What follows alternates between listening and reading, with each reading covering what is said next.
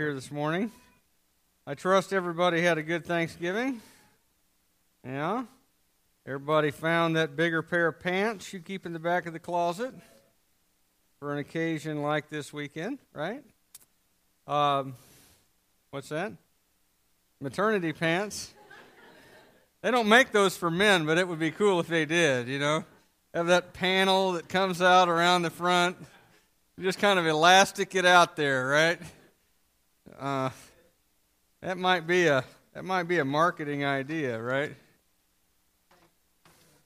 Yeah, of course, everybody's got their Dunlop, right? The part that has Dunlopped over their top of their pants. Um, why men can a lot of times still fit into the pants they wore when they were in high school, right? Because the part that hangs over the, the edge, you know, is bigger, but the waist is still the same size. So, anyway, um, th- Thanksgiving at our house was a lot of fun. Um, we had, uh, I, I had to really fight to stay out of this stuff because I was I'm trying to have my body shape go in a different direction than round. And um, and there were seven pies for a total of 14 people. and I went, I think we have enough, you know. Um, but of course, everybody had to have their thing, right? And there was some of that green goop with the with the pistachio stuff and the marshmallows and cherries and whatever in it. Yeah. Um, maybe that's just the thing at my house, but anyway, um, we had a great time. We got out among the crowds on uh, Black Friday at five in the morning, and you know, you got to enjoy that. Hey, they have they have great deals at Dick's Sporting Goods on Black Friday. they really do. okay, and yes, in fact, we did go there. Um, but um, a lot of enjoyable fun and a lot of uh, a lot of great a lot of great time uh, certainly that we had, and we're glad to be back uh, back home in uh, in Chile and with all of you. A lot of things for which we should justly praise God. Amen. Uh, and uh, His mercies have never ceased for us, and His love for us never fails. And and we we've had I'm sure all of us a lot of ups and downs over the course of the year, but but at the end of the year, you look back and you know, you go, you know what? Life is good. And we serve a good God who loves us and who's merciful to us. Uh, I want to uh, draw your attention if you're a high school student or a junior high student. Uh, this week is the last week to turn in your money if you want to go with us up to Timber-lee in East Troy, Wisconsin. Uh, that is an EFCA camp, and um, and it is a it's an awesome opportunity to have have uh, we have chapel a couple of times a day, uh, where we open up God's Word together and see what uh, what the Lord has to say to us. Uh, there's uh, pretty pretty nice accommodations that are there. I've actually been there and seen the cabins and so forth. The food is spectacular. Uh, there's also a lot to do uh, particularly if you like winter type activities. There's uh, snowshoeing and ice skating and toboggan runs and this kind of stuff, right? It's a good time. And uh, we've discounted the price for you down to $38 per student if you'd like to, to go. We as a ministry are covering part of the cost, but like each of you to have some skin in the game. And so um, $38 per student. Uh, there's a junior high week and a senior high week. Uh, we're trying to um, establish separate activities for both our junior high and senior, senior high students, and there's different speakers on each of those weeks. So if you're interested in going, put some money in my hot little hand by Wednesday of this week because I have to call them and get them paid, um, and and get us a uh, get us a firm number turned in for that. Okay, or uh, see Karen. Karen, shoot your hand up and um, and see either me or Karen, and we'll get you a reservation to go on on one of those weeks. All right. Uh, this week we're looking at Genesis chapter 48. Uh, it's the second chapter in which uh, Jacob is passing from the scene. Uh, the book of Genesis spends about three chapters actually on on Jacob, kind of getting his affairs in order here at the end, uh, and he actually Uh, we'll see his death uh, next week in chapter 49 as we're wrapping up the book. But this is the second chapter, and he is beginning to plan for his death and to put all of his affairs in order. And he's now a very old man of 147. Uh, and so he knows that he is not long for this world. And it's time to put his house in order and to ensure that he has left behind a legacy for his sons and his grandsons. And one of the one of the major orders of business that he needs to complete before he dies is the selection of who will be the chosen firstborn son. And with that selection comes both a double share of the father's inheritance, uh, but and that's you know that's the uh, that's the birthright, if you will. That as the firstborn son, you were entitled to two shares of the father's estate but in addition to that, also the blessing of your father. Remember that Jacob, uh, in his own life, had a kind of a contentious process by which he became, though he was the younger son, he received the, the blessing and the birthright from his older brother Esau. He skinned him out of his birthright over a pot of stew and then got his blessing also through trickery, by dressing up as his brother, right? And so Jacob has an understanding of how important this is, but now it's he is in the position of his father, Isaac, and he can no longer see, and he's going to have to pass on the blessing and the birthright to one of his sons. And no oldest son in three generations of this family has, in fact, received the birthright and the blessing uh, as simply the firstborn oldest boy. It's always a person who is selected within that family to, to be the oldest and to be to have the family leadership and the birthright and the blessing. And so Jacob is not going to choose his oldest son, Reuben. And we'll see why next week. Uh, and it's not simply a matter of who's going to get the biggest chunk of stuff. Because some of you probably are thinking, well, big deal. You know? So he gets a little more stuff. That's not really the issue. It's also the issue of who is going to be the conduit through which the covenant blessings of God are going to come on the rest of the nation. So, this is an important process. Um, Genesis chapter 48. Let's look at it. After this, Joseph was told, Behold, your father is ill. So he took with him his two sons, Manasseh and Ephraim, and it was told to Jacob, Your son Joseph has come to you. Then Israel summoned his strength and sat up in bed. And Jacob said to Joseph, God Almighty appeared to me at Luz in the land of Canaan and blessed me and said to me, Behold, I will make you fruitful and multiply you, and I will make of you a company of peoples and will give this land to your offspring after you for an everlasting possession. And now your two sons who were born to you in the land of Egypt before I came to you in Egypt are mine. Ephraim and Manasseh shall be mine, as Reuben and Simeon are, and the children that you fathered after them shall be yours.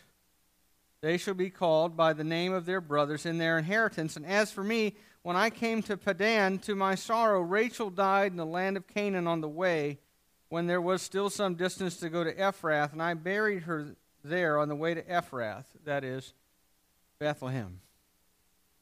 Now, Jacob is old and he's ill. Those two things do tend to go together. As our health declines, we can no longer fight off sickness, right? We hit our peak somewhere around 19 and it's kind of downhill from there, right? Either slowly or speedily, as the case might be. But he's now 147 and he's ill, and so his his son Joseph hears that he's sick and he goes to visit the old man and to be with him on his sick bed. And he takes his two boys with him. And notice how they're listed Manasseh, the firstborn, and Ephraim. And as they're sitting there, they really there's no indication in the early verses of the text of what's about to happen. And Joseph and his sons, I think, are just going essentially to see the old man who is sick, just like any good son or grandson should go and see their father or mother, grandma, grandfather, uh, if they're in the hospital, right? Um, and since someone has to tell Jacob who is in the room, I think it's, you know, you see later that he can't see. You read that actually in the text. Somebody has to tell him who's here. He probably can't hear very well either. You know, I don't know how well I will hear at 147. Um, probably won't live that long. But most of us, you know, certainly if I have another 50 years of shotgun blasts like the few, last uh, the last 39, I won't be able to hear it all by then. Uh, but in any case, you know, he has, they has to be told, hey, your son and your grandsons are here. And as soon as he gets there, Jacob starts talking about his own relationship with God. And he says, Look here. He says, The God, God Almighty appeared to me at Luz in the land of Canaan. Remember when that was? He's on the run from Esau. Esau and Jacob and uh, Isaac and Rebekah are all living down at Beersheba, down at the city of the seven wells. And, and Jacob skins his brother out of his uh, out of his blessing, and he has to run for his life because uh, Esau is consoling himself with the thought that when the old man dies, I'm going to cut your throat, bud. And Rebekah, his mother, tells him, You better get out of Dodge, and you better go up to my uncle Laban and, uh, and live there for a while until your brother cools off. And we'll tell your dad that, that you're leaving to go get a wife for yourself from the from my relatives up there and this will work out right? Well as he's on the way he stops by this place called luz and he lays his head down on a rock which is a sure sign you're living well right? Got a rock for a pillow. And he and while he's sleeping there he has this vision remember? The angels descending and descending from heaven with God at the top of this stairway or this ladder, depending on your translation. Um, and, and he says, Surely this place is the place where God dwells. And he calls it Bethel, the house of God. Right? But, he, but Jacob, here as he's recounting it, gives it its former name. And he says, Remember when God appeared to me at Luz, and when he appeared to me, he blessed me. And he said to me, I will make you fruitful and multiply, and I will make of you a company of peoples, and I will give this land to your offspring after you as an everlasting possession. Now, let's, re- let's review here. What were the three promises that God made to Abraham as he made the Abrahamic covenant? Do you remember? You have my blessing, and you will have a nation and you will have this land, right? And so, as Jacob is recounting this, he's saying, I am the one who inherited the promises that God gave to Abraham and gave to Isaac. He also made them to me at Luz as I saw God and the angels ascending and descending in this vision there at the house of God. I saw that, and I was the one who received the covenant promise. And he says, Now I'm going to pass the covenant promise, Joseph, on to you. Because it's mine to give. And he says, I'm going to take your two sons, and look how he names them Ephraim and Manasseh. That's important. We're going to see why in just a second. Ephraim, the younger son, and Manasseh, the older son shall be mine as Reuben and Simeon are. Now, why does he mention Reuben and Simeon? Because Reuben and Simeon are Jacob's two oldest boys. Reuben is his firstborn through Leah, and then Simeon is the secondborn, also through Leah. And these two boys are going to be adopted and given the same status as Reuben and Simeon. And in fact, they're going to displace Reuben and Simeon at the head of the family. He's going to say, I'm going to take your two boys and treat them as if they were mine, and they're going to be named among the tribes of Israel.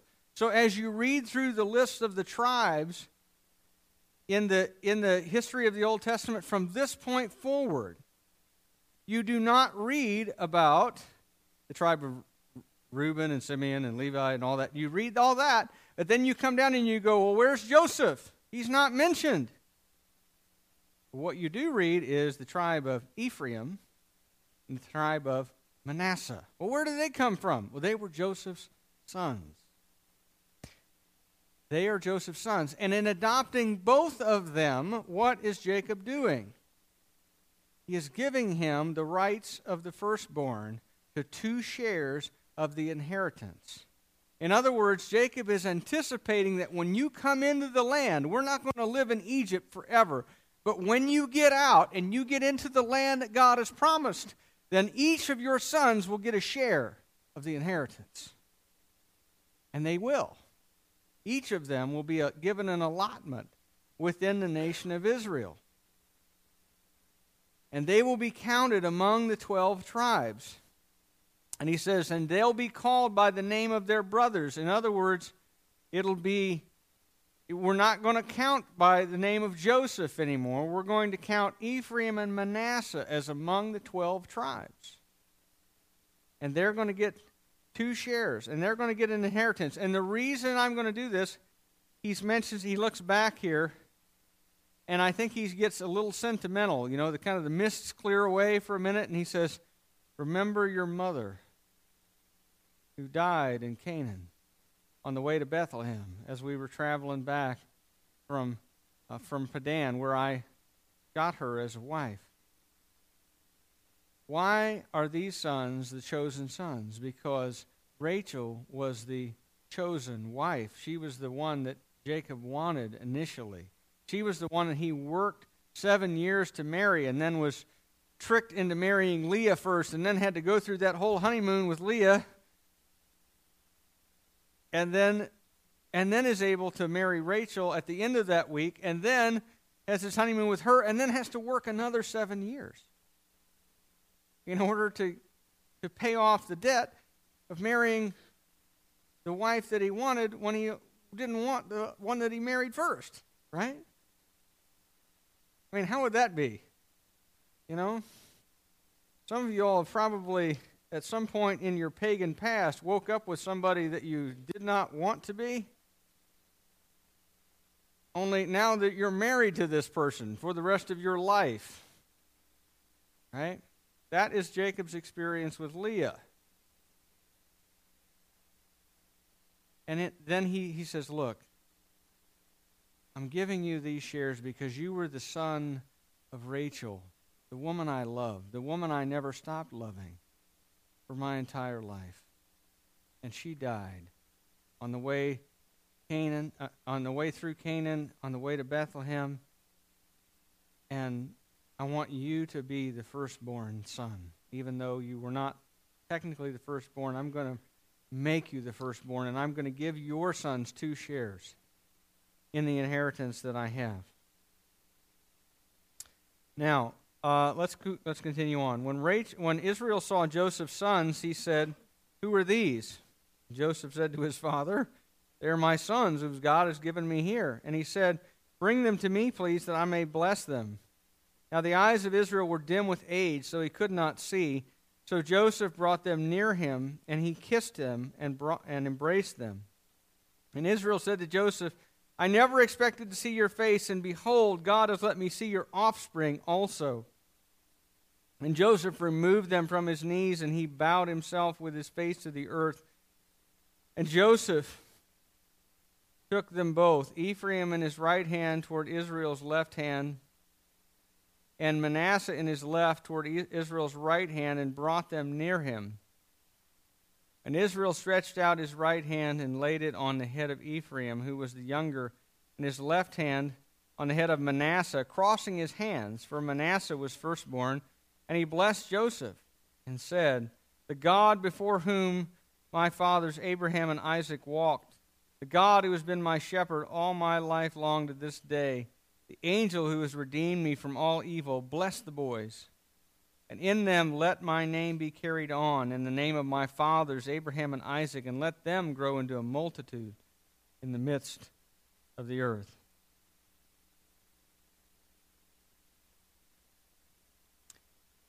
Uh, Jacob has to be told who's in the room with him. He can't see. He doesn't recognize uh, who these guys are. He just kind of sees fuzzy shapes of these these boys he has just adopted as sons. And when he's told who they are, he calls them to him and he kisses them and hugs them, and he's still amazed 17 years later.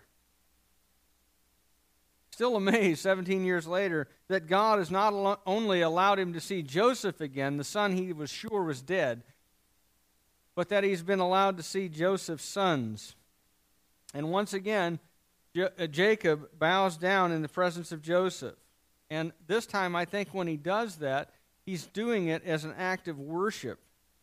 Because I think he's praising God that, you know, I never imagined that I would live to see this day when I'm in the presence of my son, who I thought was dead. And not only in the presence of my son, but my grandsons are here. And I never imagined that would happen. And so it's good to praise God for these unexpected blessings. Amen? Things that you didn't think were going to happen. An attitude of gratitude to God for what you did not expect and to have relatively low expectations out of life is actually a really blessed thing. To be able to say to the Lord, you know, I don't deserve this, and I don't deserve this. In fact, I don't deserve anything that you have allowed me to experience, and yet, because of your greatness and goodness and love for me, you have allowed me to experience things even beyond what I imagined. And Jacob is worshiping God. And, and so Joseph says, okay, well, if you're going to adopt the boys, well, then I'd like you to put your blessing on them as well. And so Joseph lines the boys up in the appropriate way so that Manasseh is in his left hand and Ephraim on his right hand, so that as he brings them up to the boys, to I mean, he brings the boys up to, to Jacob, then uh, Manasseh, the oldest, is on Jacob's right which is the hand of blessing. And Ephraim, the younger boy, is on the left, which is not regarded as the hand of blessing. And what Jacob does is sticks his hands like this, puts his right hand on Ephraim's head, the younger boy, and his left hand on Manasseh's head, the older boy. And he pronounces his blessing. And there's a threefold ad- address to God in this blessing that you ought to look you ought to look at. Okay? He says, "The God before whom my fathers Abraham and Isaac walked." In other words, the God of my fathers. I am continuing to worship the God that made covenant with my father Abraham and my father Isaac I worship that God, not just any old God. He has been my shepherd all my life long. And that's an interesting way to describe that. My dad has recently become a shepherd. I just have to tell you that all the stories that you've heard are true. These are the stupidest animal on earth. Okay? They are literally too stupid to come in out of the rain. And uh, in fact, I helped to put hay out in the fields for them and so forth and you have to shoo them away from the field, from the, the feeder so that when the bale comes down off the hay spear, they don't get crushed underneath it. Right? Uh, I mean, I'm serious. I think if they if they if breathing was not part of the autonomic nervous system, where they had to remember, half of them would suffocate. All right, they are just not a smart animal, right? And how does God how does Jacob refer to God? He says, He has been my shepherd. So what does that mean? What does that make Jacob? A sheep. Right? In other words, that God is the one who has led me and protected me. Okay? And there's a lot there's lots of things that consider sheep to be tasty, right? You've got to protect them from everything. You know, dad has snared 21 coyotes this this year uh, trying to get into the sheep pens, right? Why? Because to a coyote, this is a mutton chop, right?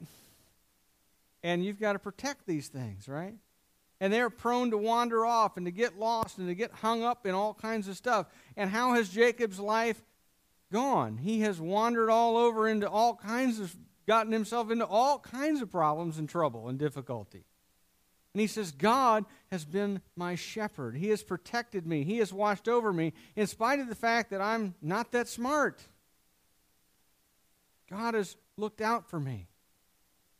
And he says, Look here, he's also been the angel who redeemed me from all evil. In other words, God has, has turned around all my situations, all the things that I messed up and screwed up on, and all the, all the catastrophe that my life has been. God has turned all of that around for me because He loves me and He's gracious toward me and He's in covenant with me. And He says, The God who did all that for me, pour out your blessing on the boys. This is a prayer.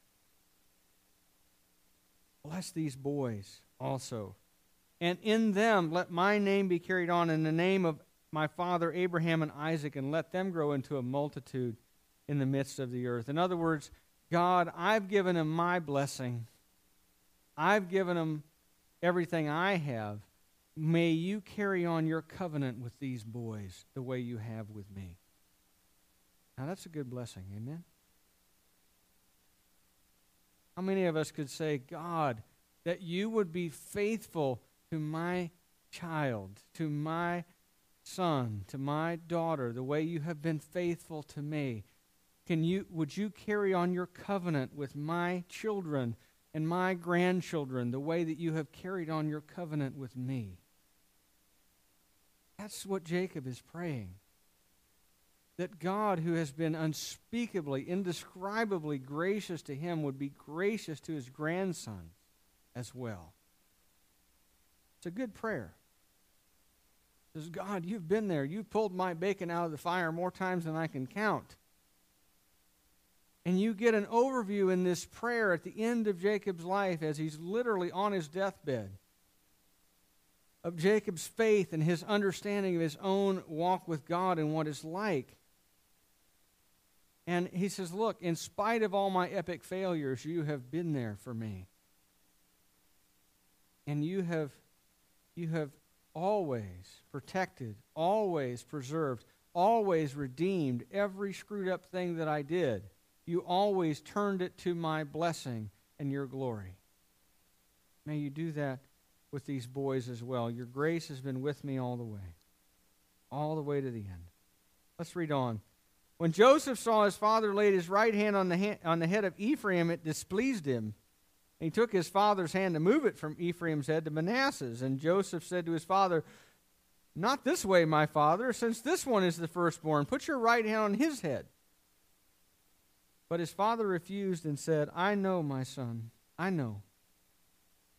He also should become a people, and he also should be great. Nevertheless, his younger brother shall be greater than he, and his offspring shall become a multitude of nations.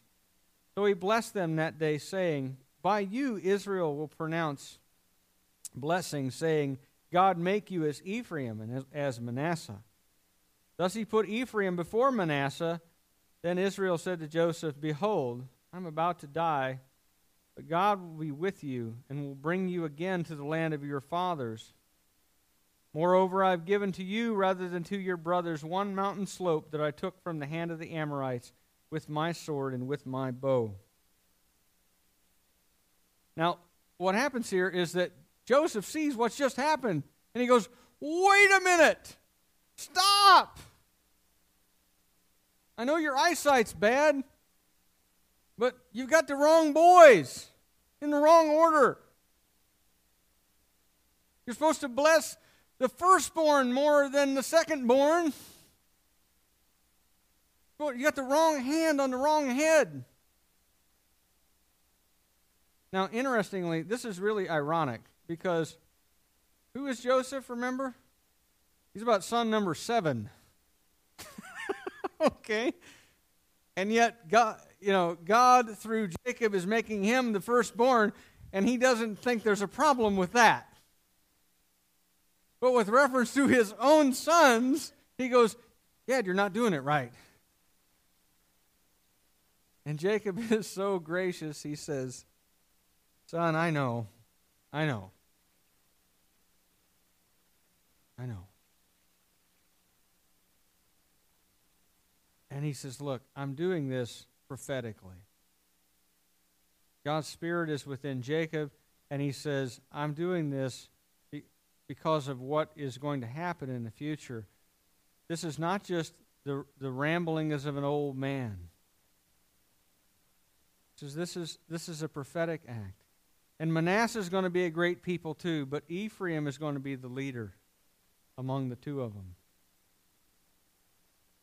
And he says, and in fact, in later generations, people will pronounce blessing on their sons by using the names of your sons and say, May you grow up to be as great as Ephraim and Manasseh, because they do become the two leading tribes for a big chunk of the nation. In fact, when the nation is divided after King Solomon, the kingdom is divided in the north and the south, and Ephraim and Manasseh are the two leading tribes in that split.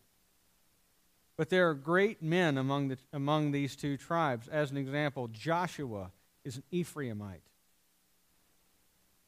He's the one who takes the people into the land and gives it to them. He's a descendant of Ephraim. The tribe of Manasseh spans both sides of the Jordan River. These are these these two tribes become great people within their nation. But Ephraim is the leader. And he says, and, and the final thing that he does is he actually distributes the inheritance. Now, Jacob does not have very much. He says, I, I'm going to give you this one little chunk of land that I have in the land of promise. Uh, and in doing that, it's interesting on a couple of levels. One, Jacob is re underlining the fact that he believes that his descendants are not always going to remain in Egypt, right? Because the only way to claim your inheritance is to go back to the land that God promised. You have to leave to go take possession of it. You can't be an absentee landlord.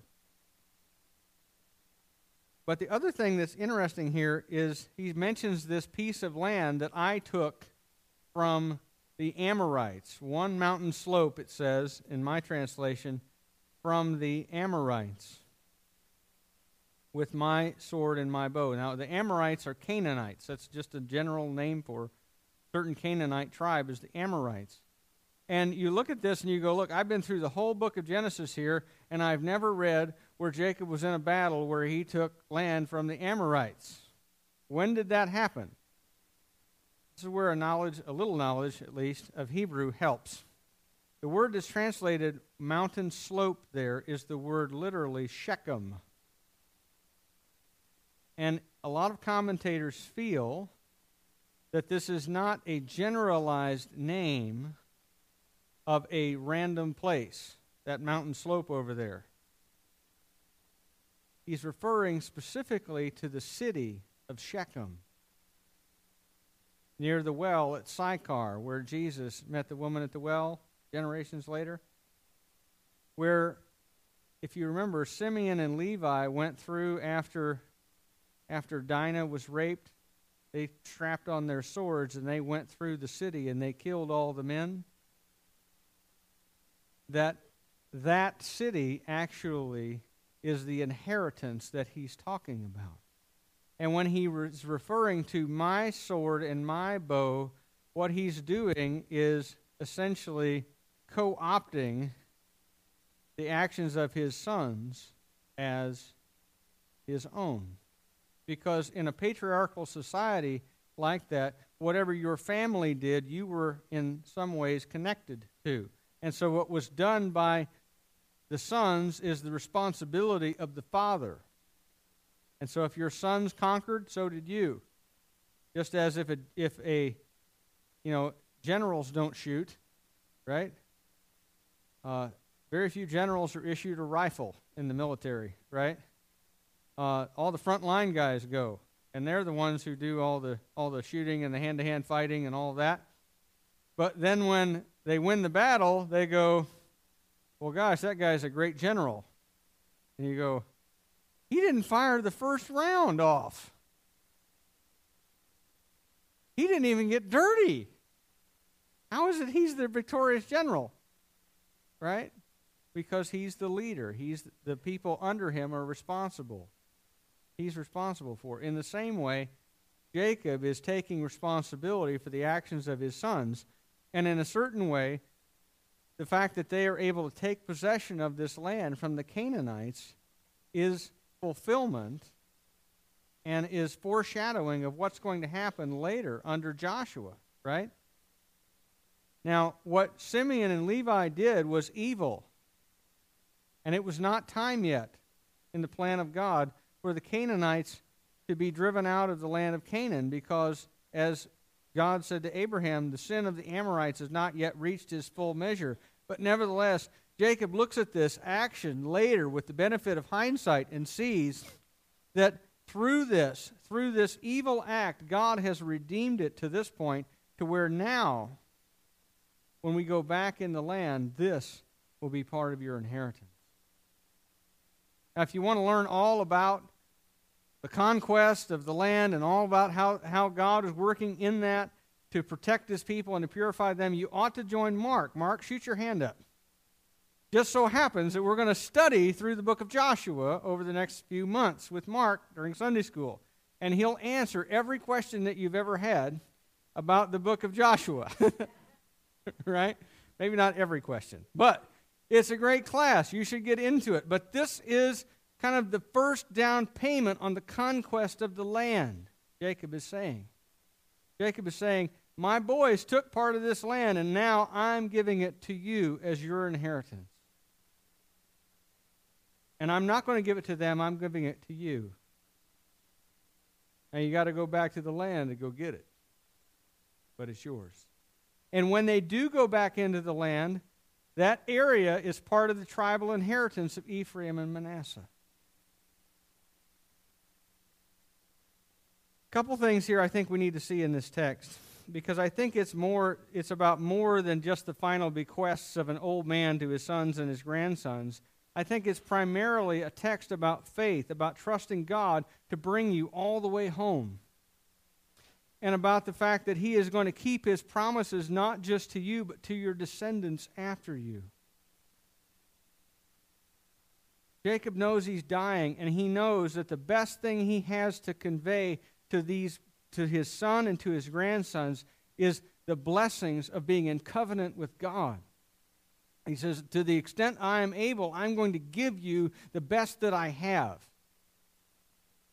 And primarily, that's connected to my relationship with God and the blessings of being in relationship with God. And you need to know God in the way that I have known God all of my life, these 147 years.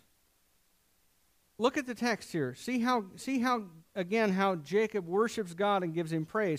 He says, Look, this is the God who makes covenant and who carries it through despite all my sheep like tendencies to wander off. He's the God who protected me, not on the basis of my righteousness, but because God is a God who loves me and who had made covenant with me by his sovereign choice and based on his love which has been steadfast for me throughout my whole life. And Jacob worships and praises God because of the kind of God he is. And I think there's a lesson for, there for us as well, right? That God is still the same. He is still the God who chose you and me based on two things his sovereign will and his love for you and me. And he is remaining in covenant with us, not on the basis of all that we do, right? That's one of the things a lot of people who claim to be Christian get very screwed up on. They think that Jesus Christ died on the cross for their sins and was raised from the dead to bring them into relationship with God, but the maintenance of that relationship is dependent on their behavior. that somehow I have to, I, I enter my relationship with God on the basis of grace through faith, but I maintain my relationship with God on the basis of being a good guy. And that is a lie. Because I'll just tell you flat, there aren't any good guys. Okay? There aren't any good girls either, just incidentally. All right? No such thing. We're all sinners. And we're all like Jacob. You know what the primary description of the people of God is in the, in the whole Bible, right? If you look at it all together, what are we? We are the sheep. We're the ones that wouldn't recognize God's will if He didn't make it clear. And even having it revealed to us is not a sufficient reason for most of us to obey it. We wander. As the song says, prone to wander, Lord, I feel it. Prone to leave the God I love. Right? Here's my heart, Lord, take and seal it. Seal it for thy courts above. We ought to worship God on the basis of the fact that He is still the God who makes covenant, still the God who is our shepherd to us, still the God who is an, who's like an angel protecting us from all the stuff that we get into. And and if you look at the text, what you see is that God's grace and His love brings about the unexpected, right? God does not work like we expect. Jacob never expected to see Joseph alive again, but he spent 17 years with him after a long absence. And he never expected to see Joseph have children, and yet Joseph has two sons that he adopts.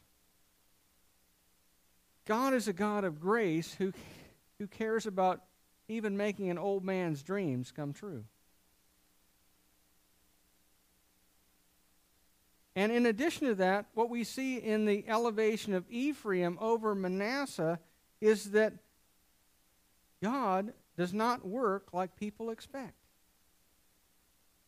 For four generations, God has chosen the younger son over the older one. He is the one who ultimately determines what pathways people are going to walk and what results are going to come and who knows how future people and their children are going to be even hundreds and thousands of years later. And so he works all things out with reference to his own plans and his own ideas and expects us to submit to him rather than the other way around. God is the God who, who does unexpected things. And finally, we ought to worship and know God, I think, also based on this text as the God who redeems our sin and turns it into blessing. God sees his the sin of his sons at Shechem as the down payment on possession of the promised land. And I was I was looking at that, I got I thought, you know, that's just like the Lord to take something that has been just the gigantic instrument of stumbling and sin and been a weight around us and caused us deep pain for a lot of our life and to turn it into the very thing that is the instrument of blessing. And as I thought about that, I thought about this great scene in the C.S. Lewis's book, The Great Divorce. There's this great scene where there's this guy, and he's out on the outskirts of heaven. And and he has this little lizard that sits on his shoulder. And this his the lizard represents the man's lust. And it has been with him his entire life. And it sits on his ear. It's just this, it sits right here on his shoulder and whispers in his ear. You know, all these things. And then and he, you know, and then as as as the guy is about to go into heaven, this giant flaming angel comes up to the man and he says, Would you like to be free of that thing? Yes. And the guy kind of just assents to this happening. And this flaming angel reaches out and grabs that lizard and just crushes it. And it breaks its back, and he throws it on the ground. And then, as it's kind of writhing around dying, it is transformed before the reader's eyes into this giant, glossy, flaming white stallion. And the man jumps on its back and rides off into the presence of God on this white stallion. And it's this beautiful image that Lewis paints of exactly this kind of scene. That God is a God who takes the deepest, nastiest, darkest, most shameful thing of which we uh, are just embarrassed to admit. And He transforms it into the instrument of blessing in our life. And He allows it to be the thing that brings us into His presence and into His blessing. Because God is the God who is the God of redemption, the God who takes our sin and uses it to bring us blessing and Him glory. So we need to be able to worship and praise God. Amen? I know we ate turkey until we couldn't hold anymore. I personally had my annual share of cornbread dressing. But Thanksgiving is not just once a year. It's every day as we realize that we are in covenant with God who loves us and redeems us and transforms us and protects us and shepherds us. Amen? Let's pray. God, our Heavenly Father, we thank you that you are the great God of Jacob, the God of Abraham, fear of Isaac, the God who makes covenant and keeps it. Though we wander, though we fall into sin, you redeem and transform and protect and perfect us all the way through our life until you bring us into your presence. And Father, I pray that you would indeed continue to watch over us, that you would be faithful to my children as you have been faithful to me, that, that they might live under your blessing as I have, that they might know you as I do, and walk with you, and to experience all the glory of a walk with God. Father, I pray for these who are here, who are parents and grandparents. I pray that they might see their children and grandchildren and their grandchildren's grandchildren one day as they, we stand before the throne, walking in the faith that we have in you who have been faithful to us. And Father, we pray in Jesus' name. Amen.